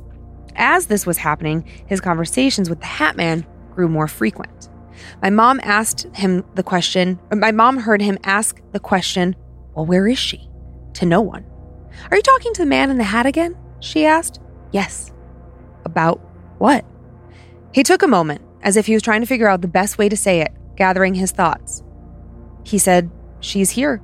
She's waiting for me, but it's hard to get to her. He said that we will go together. Go together where? My mom, feeling anxious and unsettled, asked. Who is she? Are you talking about mom? Is mom waiting for you? Is the man in the hat going to help you? My mom pressed for answers, but he was silent. He scoffed with a dismissive gesture with his hands and said, "Ah, You just wouldn't understand. And he wouldn't talk about it anymore. A couple nights later, my grandpa passed away in his sleep. My mom was there, sitting in a chair beside him, holding his hand. It was peaceful, she said. He simply slipped away. The way my mom explains what happened, it sounded like the man in the hat was visiting grandpa to prepare him and help him pass over to whatever is in the great beyond. That he would help him be reunited with my grandma. That was 12 years ago. I've lived out of state. I lived out of state when all this happened, and it all sounded comforting and hopeful. Until I heard the other kind of Hatman stories here. And now I don't know what to think. Is he the Grim Reaper? Is your perception of him different, depending on whether or not you're ready to pass? Was that the end of the story there? yeah, that's it. Yeah, yeah, yeah. Mm. Yeah, Grim Reaper. I kept thinking about that. You know, uh, as she was Yeah. talking about, you know, visiting her her grandpa, and then I'm like, well, are there other are there multiple entities? And then some are like the bad Hat Man. But but I did keep thinking that Grim Reaper. It's like, uh, if you see that, does that mean like maybe you're? I mean, there's plenty of people who have claimed to have seen it and then not died. So, but like, were they somehow like on the precipice and they didn't know it, and it could have gone either way? And this thing showed up I I, don't know. I have really unfortunate thoughts about this. Yeah, what are your thoughts? I uh don't my know what to think about this uh, visitor to his her grandpa. I have never heard a Hatman story that wasn't terrible. I, yeah, I, not, I, not before this one. not that I can think of. And so Yeah. unfortunately, my brain immediately went to, oh, that was a complete and utter trick. Like the Hat Man came, helped deteriorate his health, wore him down, was Uh, promising him something beautiful. She's waiting for you. She's here. It's a long journey. She's hard to get to. I'll help you. And then it's just going to drag him to like a fucking hell or just, I don't know. Yikes, Or yeah. like take his soul or just like, I have unfortunately went to a very dark, pessimistic place. And I'm very sorry. I, I hope that your grandfather is not in this place, but yeah. it was very hard for me to not think that. That, that that take reminds me of that story we had a long time ago of like the black eyed children who kept visiting the nursing home Oh and yeah. the people kept dying in that same room over and over again. Yep. Um, but I didn't get the feel from that story. Like uh, to- I know. I want to believe that like maybe they're Yeah, maybe the Hat Man, maybe we're scared of the Hat Man. Okay, let's take it a different direction. Maybe we are scared of the Hat Man because he does represent death. Like- maybe like he is the Grim Reaper. And maybe when you see him, there is this like part of you that notice, Yeah. excuse me, that recognizes that some like just part of your soul, uh-huh. something inexplicable, and you register it. It registers as fear yeah, but but mostly like because you're young and you don't think it's your time like this whole sort of like out of body experience of like it's not your time. Why would i die now? Blah blah blah. Like i'm Yeah. afraid i'm afraid i'm afraid. And then he goes away because what? Because he scared you into living? Like it somehow like right. deterred changed your your path. And then maybe when like she's saying like when you're older and it is your time and you feel more ready for death i suppose Yeah. maybe it is more gentle. Maybe it doesn't have to be bad. I don't know. Yeah, yeah. I don't know either. Is, yeah, because is your perception of him different depending on if you are ready to pass or Mm, not? mhm. It's a really valid question. Yeah, If anybody's got like a not scary Hat Man story, and I don't mean like not scary, like I confronted that mofo and I made him go away, but like a more gentle story, I would love to hear it because that would give me more pause. yeah, yeah. That uh, the the the, the grandpa talking to somebody who couldn't be seen there at the end did remind me a little bit of stories about my great grandma Stell, where my grandma Betty says that like in the last months of her life, she wouldn't stop talking about like she kept think, thinking that the ghosts of relatives of hers were showing up in her room at night. And I- and she seemed very um she didn't she you know before she passed, she ended up passing because she fell down, broke her hip, and then it went and then it went quick. Because Jared pushed oh her. my god, because yeah, my brother we have a very sick family joke about this. yeah, he just happened to be there, and I made that joke, and he felt. he did not think it was funny. No, he did not think it was funny, but um, but you know, like she didn't seem mentally off at all prior to her, like, you know, ever actually. Like she was she scared of seeing them? to, uh, yeah, they were like uh, freaking her out a little bit, Yeah, I meant, I Um, meant so. and then uh, I don't know, yeah, but that, that I wonder how many stories there are that way of like people in their final, you know, months of life when they start to to see things, and is it just like they're kind of a form of dementia, or Yeah. is it like their time is near and things are showing up the veil's getting thinner I when my my mom's best friend, my my aunt Dorothy, when she passed, I mean, she was so ill for so long. It was a Yeah. really sad, long, and she was so young. It was Yeah. so brutal. But the day she died, or the day before she died, you know, we were we would all we knew it was coming. We had Yeah. hospice and everything, and I went and sat with her for so long. And I mean, and I, I'm so curious to know what it must be like on she she could no longer speak. So there was Yeah. no communication. But I, she never seemed scared. And I wonder like if her relatives were showing up to her, like how do you do they do they always show up? Do- right Do, you do you only know if someone is lucid enough to tell you? Does someone always like come for you? But then if you can't speak, you can't share that like, oh look, it's my mom. Because both her parents Yeah. had both passed before her. Right? Is that right? Yeah, yeah. that makes me think when you said like you know do they always show up like uh that would suck for some like for some people who just aren't liked by their families Oh man, or or like or- nobody oh. come nobody like i don't want to i don't want to come help them to the afterlife like i like i didn't want to see them when i was alive There's like a sign out don't wanna see them sheet, and it's dead. like there's like a sign out sheet, and it's like, oh man, now we're just gonna let I gotta I gotta go see Johnny. I hated him. I'm not Right. going. Fuck Nah. that. nah johnny's on his own that, that's how some ghosts get stuck here in this world that end up Uh, haunting places like no one came to lead them to the next place because they just were really like just no one cared about them or didn't How- like them How awful is it if your family member is some sadistic serial killer, and then they're the ones that show up for you at the end? ooh Like, yeah that's a yeah Yeah. a scary twist like the the BTK killers, your uncle, Oof. and he's like, "All right, time to go." And you're, Mhm. No, no, no. is, is that why you're scared at the end? Like, Right, right. oh man, I've been I've been really um like letting that piece of me be a little bit more open. Dan was out of town this last weekend. Yeah, you talk about the attic now. Yeah, so we've talked about this so many times on this show. So I don't this is not me like making something out of nothing. It's just it's something continually reoccurring. And it, it it ebbs and flows in our house. It comes and goes, but it You have is to remind me tonight to peek up there. I I I know. Yeah. Well, not tonight. Like we should probably go home after lunch and just have a peek in the middle of the day. Just film it, please.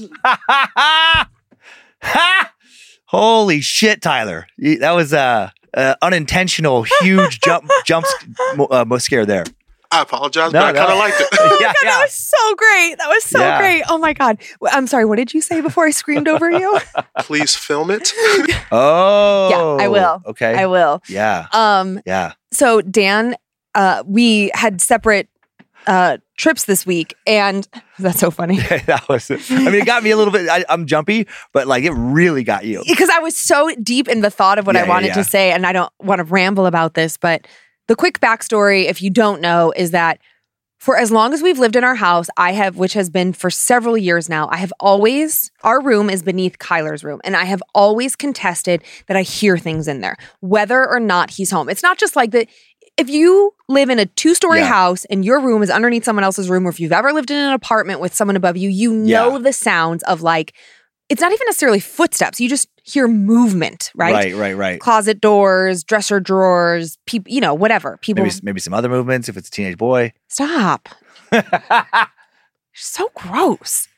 We got a wiener on the brain today. My God. um, so and and initially I would think like, okay, well, it's just Kyler. But then it would happen when Kyler wasn't home, when he was at his mom and his stepdad's. So it just I I don't very strange. Then we had someone come to the house to cleanse the house. I was really, it was feeling very heavy, very oppressive. I felt like I couldn't get rid of it. I didn't know how to properly cleanse the house. That same person who had never been in my house before and didn't know which room was which kids or anything was in our basement, which it directly under Kyler's room, and was like, What's up there? I Mhm. feel a strong male energy. I feel this. I feel that.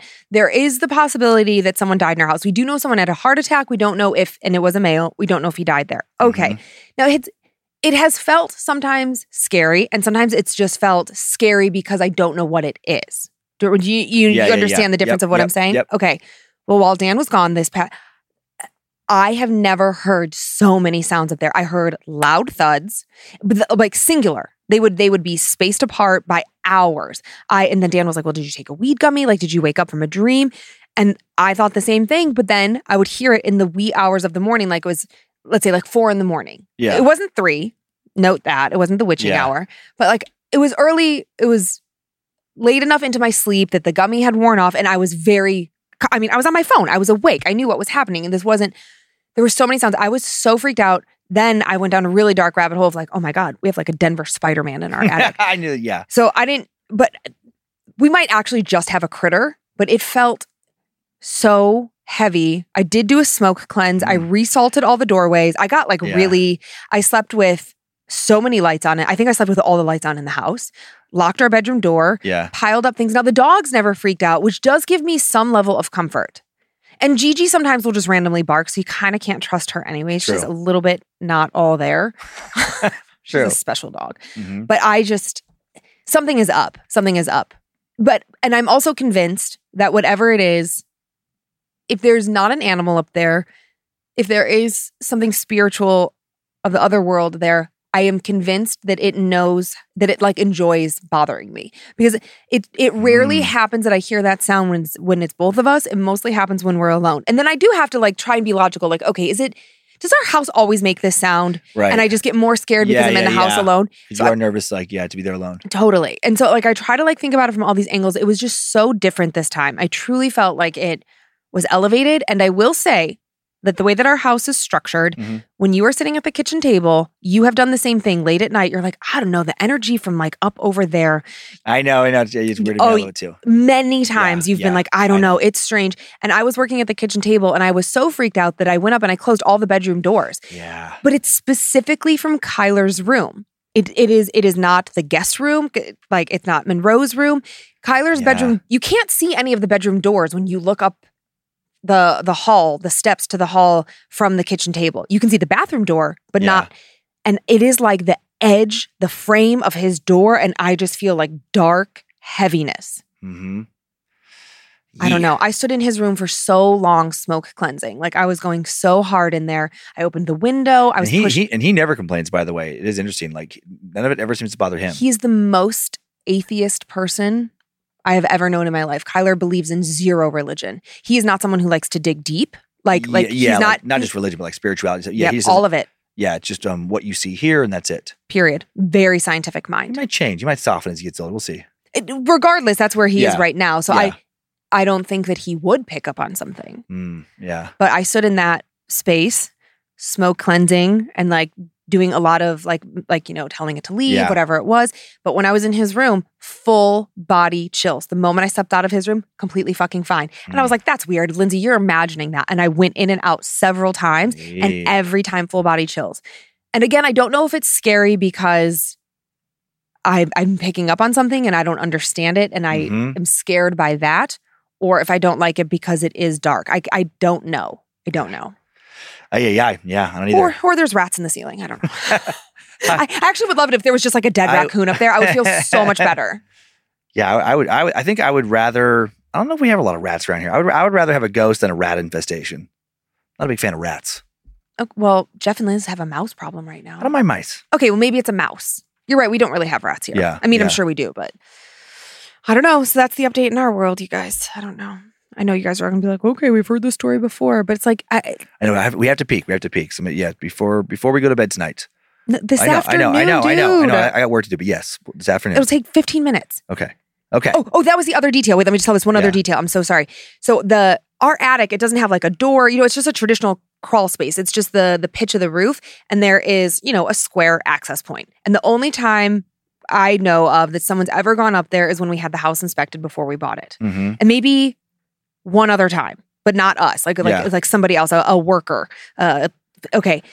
So we had the house painted not that many years ago, like two or three years ago. And I, in my mind, I felt like I remembered it being painted shut. I don't think that since the house has been fully interior, the full interior has been painted, that anyone has gone up there. I think so. Actually. Uh, Who? Sonos. When we had the little ceiling speakers, they might have uh, accessed the crawl space up there But why?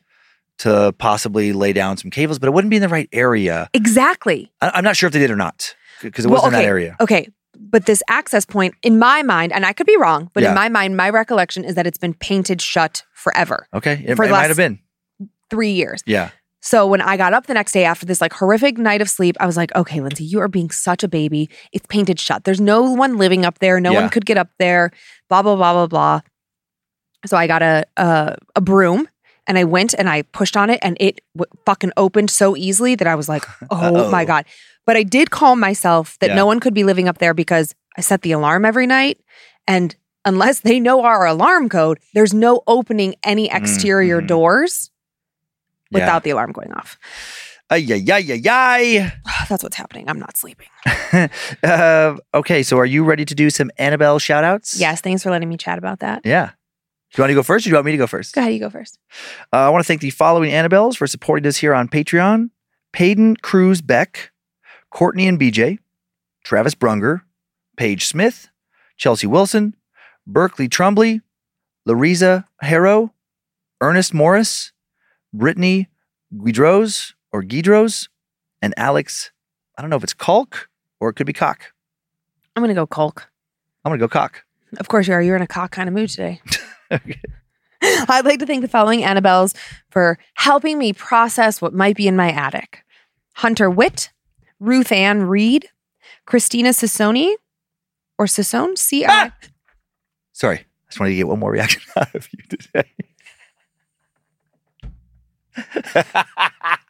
okay. C I C C O N E. Sissone? Sissoni. C I, what was he in? C I C C O N E. Sissoni? Yeah, yeah. Sissoni? Okay, well, I don't know. Christina Sissoni. Yeah. Oh, Saccone. Yeah, maybe. Uh, Brendan Love, Heather Landy, Monica Crispell, Jordan Calkins, Lords Grandos, and uh, Jade Biondo, and Emily. No last name. Thank you. And then I have a few spoopy shout outs. If I may. Yeah. Okay, I'd like to give the following spoopy shout outs. There's some good ones this week. To Snuggles from your loudmouth wife, Cat. Hmm. happy happy day of birth to my skeptic ass hat husband. I abso- I absolutely hope you have a great steak and BJ kind of birthday. Nice. I love it. I think we'd be friends, Cat. To Eddie D from your dad Sims, happy birthday. I love you, and I cannot, and you cannot prove that you love me more because I'm your dad and I said so. So there. Uh, to Katie from Kayla, this is crazy. Happy birthday to the strongest person I know. You are such an inspiration. Keep that smile on your face. Katie contracted a fucking flesh eating Oh bacteria my God. had to have her leg amputated. and then the weekend that she was supposed to come to the Philly show, her uh, retina detached. It's Like, okay now? I mean, as okay as one can Yeah, be when you're dealing oof. with the aftermath of a flesh eating bacteria. Man, man. Like, what the fuck? Uh, to Jen from Lindsay, congrats on your new home. I hope it's not haunted and there isn't anyone living in your attic. Boom. I hope that for you too. To Brittany from Frankie, uh, happy 21st anniversary. I'm going to give a little shout out to Robert Dinkle. He's been providing a lot of interesting emails in my inbox. People are obsessed with that as much as I was. Mm. Thank you for all the information you've been sending. There are several Robert Dinkles. I'm going to go through the evidence and see what we can come up with, and we'll discuss in the bonus episode. Okay, sounds good. Pretty fun. Uh, that is our show. Thanks for continuing to send in your personal tales of terror to my story at scaredtodeathpodcast.com. You can email us for everything else, info at scaredtodeathpodcast.com. Thanks to Logan Keith, Tyler C. for the work on social media with Ryan Handelsman, and Logan again for running badmagicmerch.com. Thanks to Tyler for producing and directing today, Zach Cohen for custom soundbed creation, Heather Rylander for organizing the My Story emails, and to our book editor, Drew Atana, for polishing preparing listener stories for book number four. Thank you to producer Olivia Lee for finding the first story I told this week, and Sarah Finch for finding the second. You can subscribe to Bad Magic Productions on YouTube if you want to watch. Follow us on Facebook and Instagram if you want more content, pictures that accompany shows, at Scared to Death Podcast. Also, at Scared to Death Podcast for TikTok, where there's show highlights. And if you don't want to hear any ads, if you want monthly bonus episodes, check out our Patreon, get the entire catalog ad free, and so much more. Enjoy your nightmares, creeps and peepers. Hope you were scared to death. I want to scare you. Bye. If spirits threaten me in this place, fight water by water and fire by fire. Banish their souls into nothingness and remove their powers until the last trace. Let these evil beings flee through time and space. Evil may pass through, but have no home here within, scared to death.